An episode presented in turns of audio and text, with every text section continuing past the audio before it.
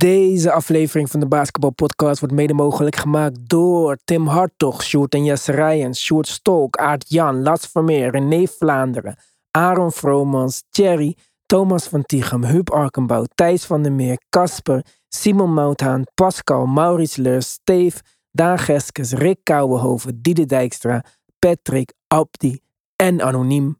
Speciale shout-out naar de GOATs, Robert Heiltjes, Yannick Tjongajong, Wesley Lenting, Robert Lute, Jan van Binsbergen, Tarun en Yannick, Samet Kasic en Myron.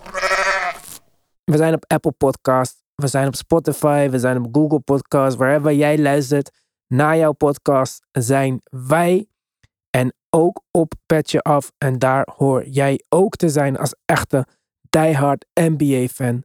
Zes podcasts per week, een groupchat vol met NBA fans. Zo ga jij nooit meer iets missen.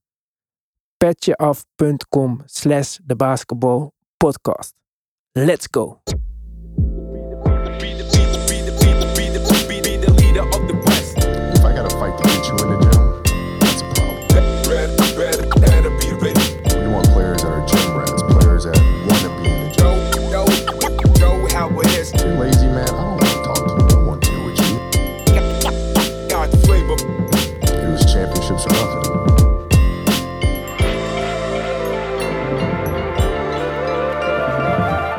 Ja, daar zijn we alweer met de juice dingen. Het wordt eh, een beetje een trend zo, Tim. eh, dat we beginnen met eh roddels. maar dit zijn niet echt roddels, alweer niet natuurlijk. Want die zijn nou ook weer niet per se in de NBA. Zach Levine. Ik weet niet wat jij er allemaal van hebt meegekregen. Maar het werd gerapporteerd door Shams. Wat natuurlijk weer logisch is. Aangezien Zach Levine een clutch client is. En Shams via via ook. Maar daar komen we zo wel op. Er zou een aanvaring zijn geweest in de locker room, waarbij de spelers het op Zach Levine hadden gericht. Levine op zijn beurt zou weer niet zo tevreden zijn met eh, Donovan. Hoop gedoe allemaal. Er zouden al meerdere sit-downs geweest zijn tussen Levine en DeRozan, die overigens buiten het veld prima met elkaar kunnen opschieten. Maar dus op het veld ja, niet eye-to-eye zien. Ik weet het niet. Eh, voor mij eh, klonk het weer meer als een basis voor een future trade georganiseerd door Clutch dan daadwerkelijk nieuws nieuws. Wat denk jij? Ja, dat laatste denk ik eigenlijk ook wel. Dit, dit zijn van die eh, schermutselingen die, nou ja, waar, waarin de media betrokken wordt. We zien dat vaker gebeuren. En eh, ja, misschien wordt hier een basis gelegd om ja, straks eh, een Chicago Bulls te zien waar het opgeblazen wordt binnenkort. Ja, eh, Shams, ik zei het net al, die wordt niet gerepresent door Clutch. Dat zou het allemaal iets te makkelijk maken. Maar door United Talent Agency, die weer een partner is van Clutch. En ja, lekt over het algemeen al die Clutch dingen altijd zogenaamd. Daarom denk ik ook dat als ze zeggen sources, nou, die sources zijn gewoon Zach Levine en zijn Ja. kamp. Maar ja, het heeft er toch alle schijn van dat de Bulls toch richting een blow-up gaan. Wat niet zo heel gek is na de teleurstellende resultaten van dit seizoen. En wij hebben het volgens mij wel eens gehad over coaches on the hot seat. Maar ik wist helemaal niet dat eh, Donovan een contractverlenging, een contractverlenging had gehad in Ja. de zomer. Of misschien wist ik het wel, was ik het vergeten. Maar dus die lijkt niet zo 1, 2, 3 eh, te gaan. En misschien zelfs de Rozen ook wel niet. Misschien gaat het dan toch Levine zijn die ze opgeven.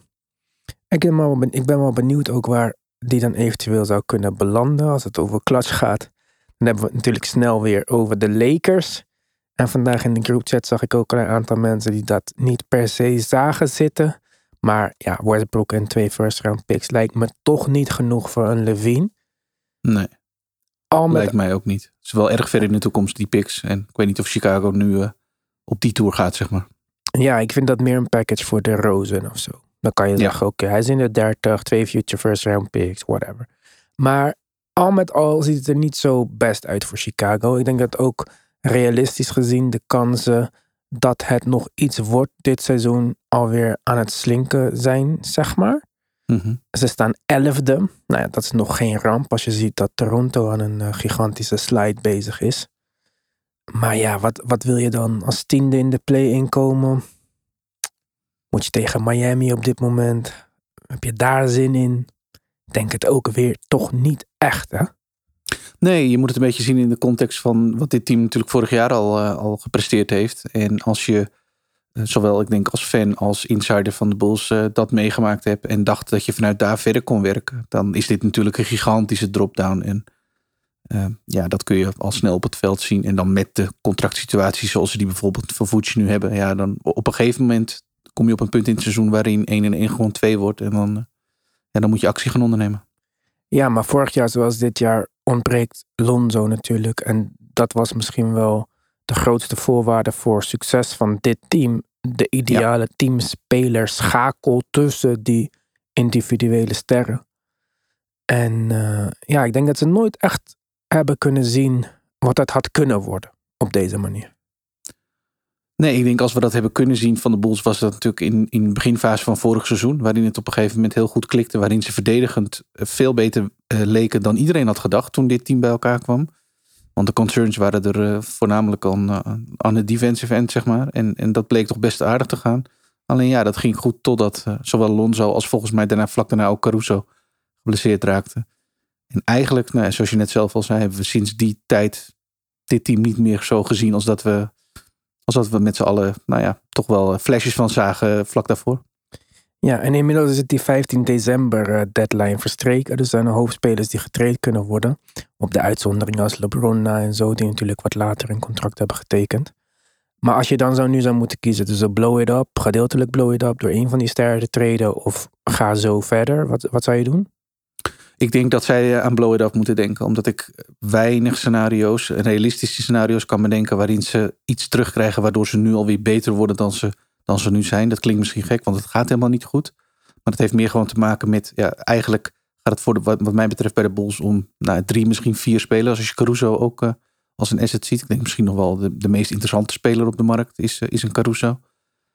Dan ja, zou je misschien kunnen zeggen, doe alleen de Mar de Rozen en kijk of je daar een hele goede package voor terug kan krijgen. Alleen, ik heb een beetje een probleem om een trade te vinden waarin ze een speler terug kunnen krijgen die ook meteen zorgt dat de Bulls zeggen, nou weet je wat, uh, nu we die terug hebben, met Zek ernaast, in dat geval Zach Levine en met Vooch en met Caruso, gaan we er gewoon wat, wat van maken.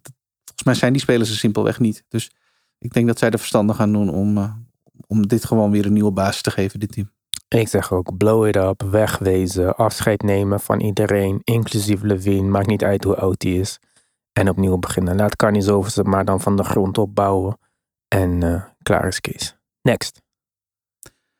De All-Star voting is aan. Dat uh, heb je waarschijnlijk wel gezien. Yes, ik heb al één keer Ik wilde eigenlijk van jou weten, als jij één speler zou mogen kiezen die first time All-Star zou moeten worden wat jou betreft dit jaar, wie is dat? Ja, maar Tim, dat is toch een makkelijk antwoord voor mij. Ja?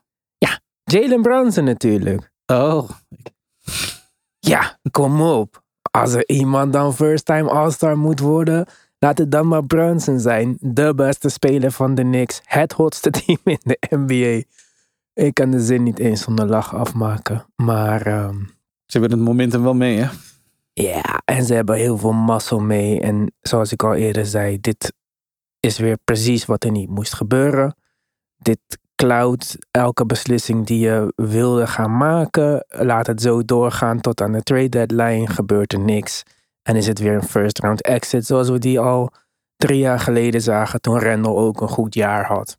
Ja, ik, uh, ik weet niet. Uh, ik vind het nog steeds onbegrijpelijk dat mensen hier positief over doen. Maar ja, het is wat het is.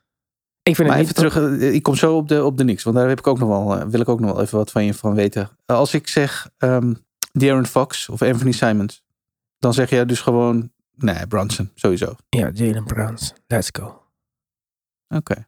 Ik wacht echt stemmen, fuck it. Ja, nee, ja, goed. Hij, ik snap waar het vandaan komt, hij is hartstikke goed. Maar uh, ik denk dat we wel een aantal uh, leuke kandidaten hebben. Wie zou jij kiezen dan? Ja, ik heb een beetje. Ik, ik neig toch wel naar Simons. Hmm. Ja, ik weet niet. Ik vind het niet zo spectaculair. Ja, het is wel spectaculair, maar. Ja, Doet het ook wel goed. Dan zou ik liever Fox zien nog. Het is tenminste de guy van zijn team. Ja. Snap je? Ja.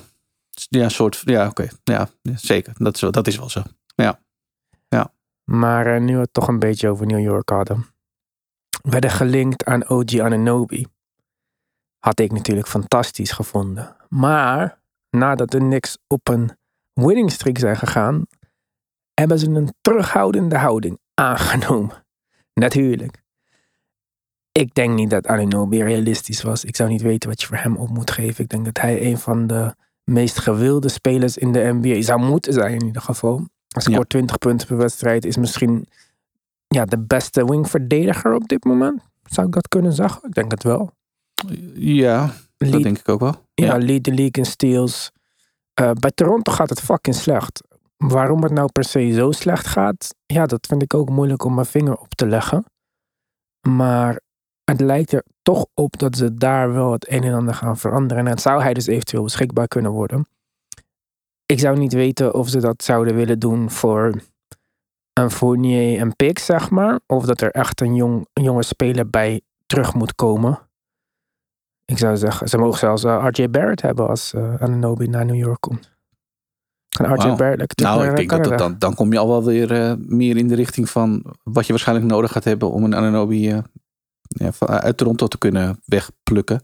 Omdat ik denk, zoals je net zelf al zei, hij gaat zoveel interesse krijgen dat het voor Toronto een kwestie wordt van eh, ja, pakken wat je pakken kan. Dus de- degene met de meest interessante package, die gaan ze. En dat zal, ja, daar zullen ze goede, goede reacties op krijgen. Daar weet ik 100% zeker van. Ik denk dat elk team graag Ananobi erbij zou eh, Ja. willen en kunnen hebben. Dus eh, ja, als, als je als New York eh, dat, die, die strijd wil winnen, wat op zich prima kan. Want New York is, heeft, heeft en goede Picks, packages joh. natuurlijk, zowel player als draft assets. En is natuurlijk ook wel een leuke destination voor een speler. Dus ik denk dat, eh, dat de Knicks zeker niet kansloos zijn in die race. Maar ja, je zal wel wat moeten opgeven. Ja, en hoop moeten opgeven misschien. En misschien is RJ opgeven niet het slimste, aangezien hij misschien wel de hogere ceiling heeft van die twee spelers. Ja. Maar ik denk dat Ananobi wel de hogere floor heeft, al speelt RJ de laatste tijd ook weer goed. En ehm, over goed spelen gesproken en de Knicks samen, alweer een van de dingen die ze beter hadden kunnen doen, waar niemand het over heeft, vind ik heel gek. Ze hadden natuurlijk in de afgelopen draft de rechten op Jalen Duran. Hebben ze Ja. eh, laten gaan of getraind voor toekomstige picks die niet zoveel waard zijn, omdat ze die ruimte nodig hadden voor weet ik het wat ze allemaal van plan waren. Donovan Mitchell uh, zijn of zo of treden. Nou, dat is natuurlijk niet doorgegaan. Ondertussen heeft Duran in de laatste zes games 10 punten per wedstrijd en 14 rebounds tegen 71% eh, van de field. En dat allemaal op een dertiende pick contract. Terwijl de center die zij hebben geresigned, en met zij bedoel ik de Knicks, Mitchell Robinson 7,5 punten per wedstrijd scoort met 8,6 rebounds. Ik vind dit alweer zo'n flater, jongen. Wat heb je nou gedaan? Ja. Ja, maar ik denk wel, ja, ja, met het oog op de toekomst is het moeilijk, eh, moeilijk uit te leggen. Omdat Durn ook nog zo jong is. Dus echt iedere keer eh, als, die, als, dat, als ik weer zie dat hij volgens mij net 19 is geworden, dan denk ik weer, wauw, een van de jongste spelers in de league. En eh, dat gegeven, dat maakt dat als je hem ziet spelen, dat hij het nog best wel, best wel aardig doet. En aan de andere kant, ja, Robinson, Mitch is, is, is verder uiteraard, logischwijs. Ja, want we zijn bezig En- met een kampioenschap winnen natuurlijk in New York. Ja, en, en ik vind, ja, Mitch, ik vind Mitch een van de betere aanvallende rebounds in de NBA. Ik vind hem daar echt, echt heel sterk in. En. Als je niet hoeft toe te voegen aan de aanval, behalve wachten op een rebound, ja, dan eh, kan je dat zijn, ja. Ja, en dan nog is niet iedereen het. Want we hebben, we hebben ik bedoel, als, jij, als ik tegen jou zou zeggen, noem, noem een aantal van de beste offensive rebounds, dan zijn er maar een paar. Die, die kun je waarschijnlijk zo noemen. Dus, eh, en natuurlijk is het voor een deel ook teamconcept waarin dat kan. Ehm, ja, beide schieten niet. En schieten niet goed. Prima. Het zijn inside spelers. Je weet wat ze brengen. Ehm, ja, eh, laten we, hopen, laten we hopen dat Mitch nog wat meer kan brengen dan dat hij nu doet. Misschien eh, op het puntenvlak. Nou ja, vooral op het reboundenvlak denk ik zelfs nog wel. Acht rebounds per game, joh. Maar ja, Ja, goed. dat- eh, dat- Dat zie je liever wat, wat meer zijn dan, dan, dan dit. Als je, als je mag rebounden, als dat je, je Mhm. ding is, zeg maar. Als je die ruimte krijgt. Want ja, wat, hij is geen schutter, dus Duran is ook top 10 in offensive rebounds. Dus daar Ja, had je dan dus ook weer niet zoveel mee ingeleverd. Ja, en ze overlappen.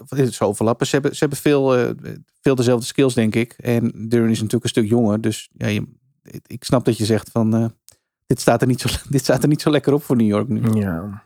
Ondanks dat het bij de niks prima gaat momenteel. Eh, met het oog op de toekomst. Ja, nee, eens. Dat is niet heel positief. Maar goed, jij wou wat weten over de niks. Ja, als ik ze zo eh, zie spelen, en dat is natuurlijk een stuk minder dan jij, dan vraag ik me eigenlijk af, eh, in, in vergelijking met het begin van het seizoen, of laten we zeggen tot aan deze winstreak misschien zelfs wel. Wat is het grote verschil nu? Als jij een verschil zou moeten uit, uit, eh, uitlichten van hoe je het team nu ziet gaan ten opzichte van hoe dat aan het begin van het seizoen een stuk minder ging. Wat, wat, wat is het grote verschil momenteel bij de Knicks? Nou ja, ze spelen natuurlijk een acht-man line-up. Dus het is eh, misschien is er wat meer duidelijkheid of eenheid onderling. Eh Brunson is nog steeds goed. Randall swingt wat games. RJ Barrett is misschien wat beter. En Quinten Grimes is terug. Dat is een groot verschil. Ja. Maar vergeet niet dat de wedstrijden die ze hebben gewonnen, nou niet per se super bijzonder zijn. Hè? Ze verslaan de Warriors zonder Steph en Wiggins. Ja, is dat, was dat niet sowieso de bedoeling geweest? Ze verslaan de Pacers. Ze verslaan de Bulls twee keer achter elkaar. De Hornets. Oké, de Kings, dat was een knappe overwinning. De Hawks waren niet goed. Cleveland was een knappe overwinning. Eh, ze verliezen dan van de Mavs en van de Bucks. Dus zijn dit, was dit zo tegen verwachting? Het was ook gewoon een schedule dingetje, deze winstreak, zeg maar.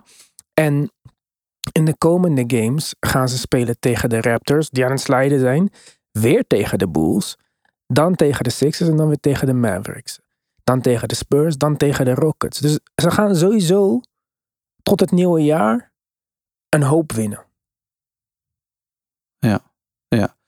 Dus voor een groot deel is het ook gewoon een schedule dingetje, zeg maar. Ja, laat me kijken of ze straks ergens in eh, maart of april nog zo'n run achter elkaar kunnen plakken. Als ze tegen, weet ik veel, de Clippers en eh, dat soort teams moeten gaan spelen achter elkaar tegen Denver. Laten ze op bezoek gaan bij Denver en ze verslaan. Kijken of het dan eh, nog zo'n hot team is. Daar kunnen de Grizzlies over meepraten. Zo hé, Denver pakt zomaar eventjes die eerste positie af van de Grizzlies. En op En wat, wat voor voor manier? manieren? Ja, Memphis had gewoon 14 punten in het eerste kwart, terwijl zij average 30 punten in het eerste kwart. En dat deed Jokic nog met 13, 13 en 13 en zo. Wat was het voor gekke Ja. statline? En ik zat die wedstrijd te kijken. En ik kijk eigenlijk vrij weinig Denver. En dan zou je nog denken dat ik Jokic heel goed vind, omdat hij service is en la la la. Maar het is een speler die ik misschien zelfs nog wel onderwaardeer. En toen moest ik denken aan een fout die ik eerder in mijn leven heb gemaakt, Tim. Oké. En dat was het begin van de piek van Tim Duncan. Toen heb ik hem niet echt gekeken, omdat ik hem saai vond. Ik Ja, dacht, ja, pff. En pas eigenlijk achteraf, toen hij al over zijn piek heen was misschien, dacht ik van zo, wat is dit gewoon fantastisch in zijn solidity, zeg maar. In zijn, zijn eh, big fundamental dingen. En met Jokic is dat misschien ja, nog wel een stapje verder. Want Jokic is misschien, ja, ik weet niet. Kan je zeggen dat er op dit moment een betere speler in de NBA is? Ik denk het niet. Als je kijkt wat hij nu doet en dat weer dus met Jamal Murray en Michael Porter Jr. eh, niet in het team. Ja, dan gaat hij, wat mij betreft, is hij op dit moment de leading candidate om MVP eh, weer binnen te slepen. En dat zou hem dan wat de derde speler maken na Bird en Will Chamberlain die dat drie keer op rij doet. Ja, die geluiden die begin je inderdaad te horen nu. En dat is wel veelzeggend, want ehm, ik denk dat hij in, in de aanloop naar dit seizoen wel al gauw werd afgeschreven in die race. Omdat ze simpelweg zeiden, ja, hoe goed hij het ook gaat doen.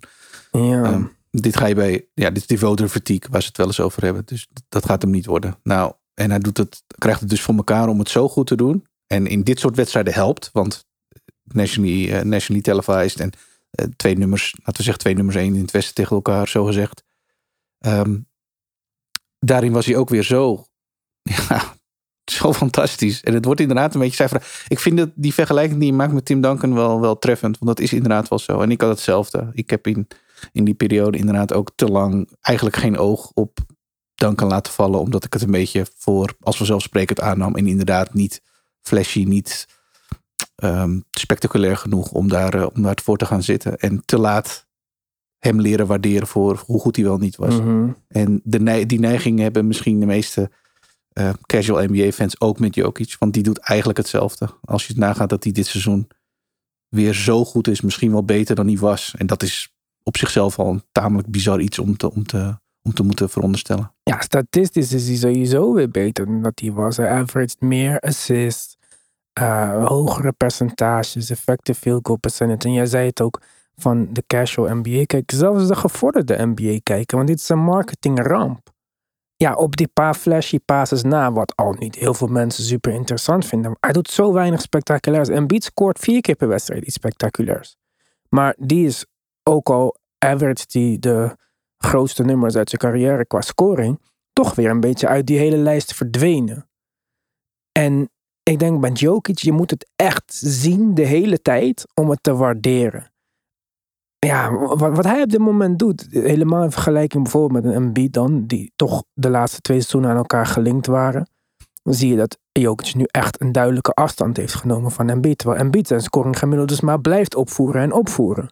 Ja, klopt. Ja, alleen ik denk voor de mensen die die hele wedstrijden kijken en die niet alleen voor de highlights gaan en ja, het zou misschien leuk zijn als er af en toe een mooie smooth VDW bij zat bij Jokic. Misschien zou het dan wat makkelijker zijn voor de gemiddelde persoon om, om ernaar te gaan kijken. Maar ja, het is, uh, het een hele bijzondere speler. Hij averaged uh, 2,5 keer zoveel assists als Embiid met minder turnovers. Dat is toch bizar? Ja. Ja, en heel veel de bal in zijn handen. En inderdaad, ja, abnormaal veel. Ja, dus het, het is echt uniek. Het, en, en ik vind het zo knap dat hij dat kan blijven doen. Ogenschijnlijk bijna ge, ja, desinteresseerd bijna. Het, het komt zo, nee, niet nonchalant, want dat klinkt zo negatief, maar het komt zo vanzelfsprekend over. Hij, hij vertrekt geen spier als hij dat doet. En uh, de ene na de andere paas. En ja, ik hoorde iemand van de week zeggen, ik weet niet eens meer wie het was, maar ik, ik hoor veel dingen voorbij komen. Die zei: Het moet zo'n ongelooflijk feest zijn om met uh, Jokic te spelen als teamgenoot zijn. Ja. En, uh, het is niet altijd zo dat supersterren de, de teamgenoten beter maken. Maar hij is wel het voorbeeld van een speler die uh, een heel team ja, echt, echt beter kan maken. Echt om zijn. Ja. Hij maakt ze ook echt beter. Niet dat doordat hij zo'n grote threat is, zoals bijvoorbeeld een Giannis of een Ja of LeBron in het verleden, dat andere spelers meer kansen krijgen. Nee, hij brengt spelers echt in stelling om beter te zijn. Had je ook het interview met Shaq gezien? Grote complimenten van Shaq. Ja. En uh, daar zei hij, je ziet het af en toe niet aan hem, maar voor de wedstrijd had hij weer zo'n uh, raar pak aan met een kooltrui. En ja, klopt. Uh, toen zei hij ook, daarover zei hij ook van ja, ik vind het niet leuk hoe andere spelers zich kleden. En daar doelde hij volgens mij een beetje mee op op met de, um, ja, de fashion dingen en zo. Ja, klopt. En hij zegt, ik draag een pak, want een pak means business. En ja, I come is... here to do my job. Ja. ja.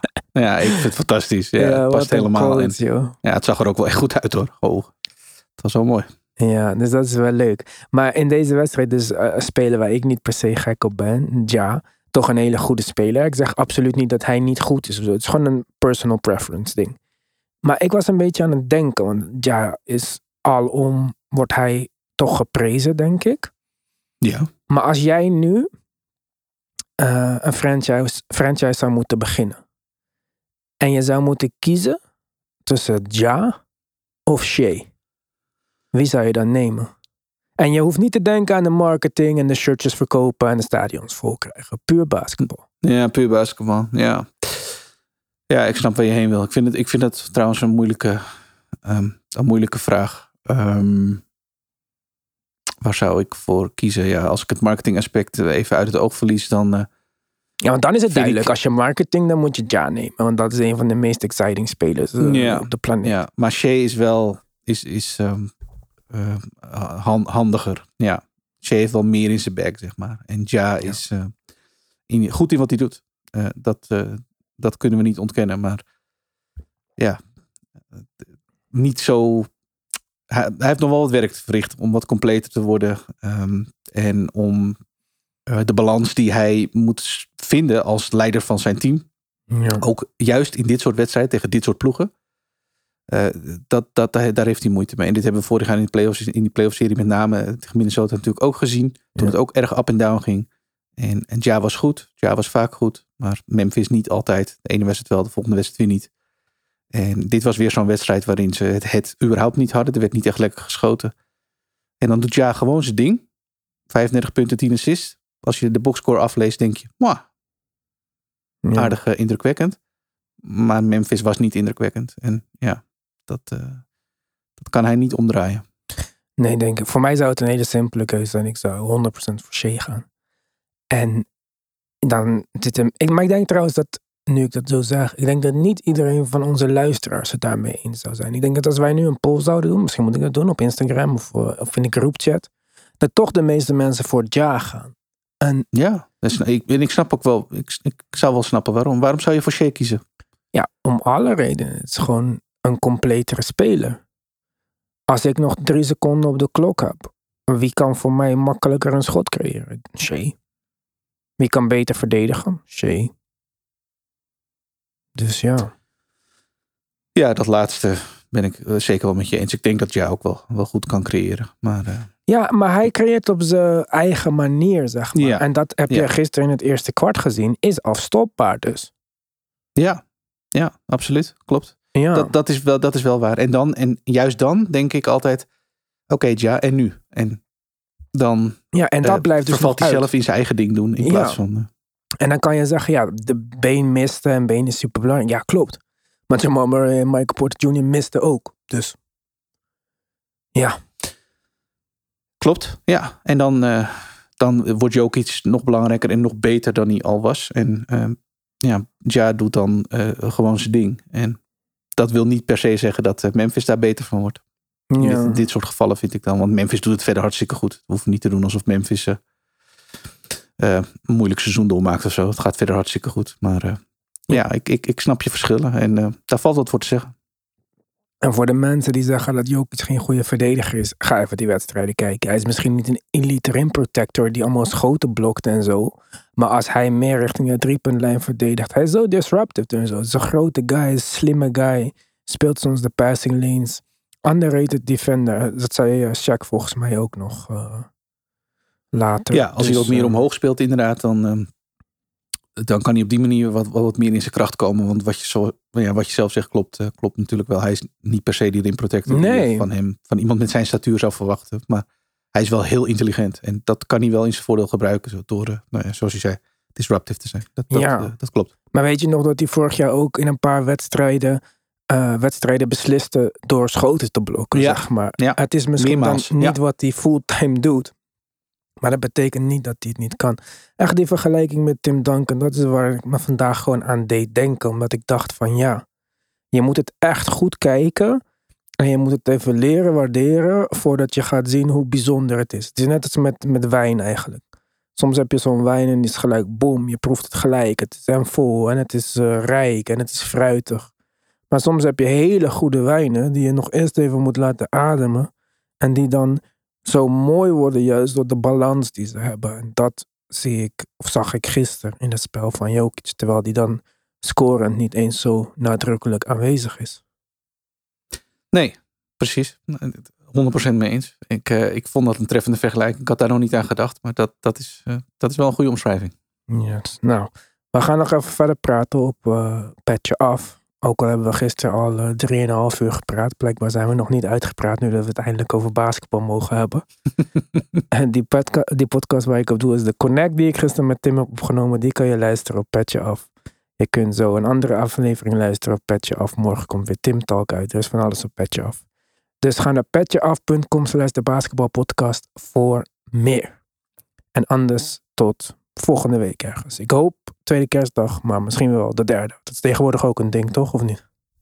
Ja. Dus dat.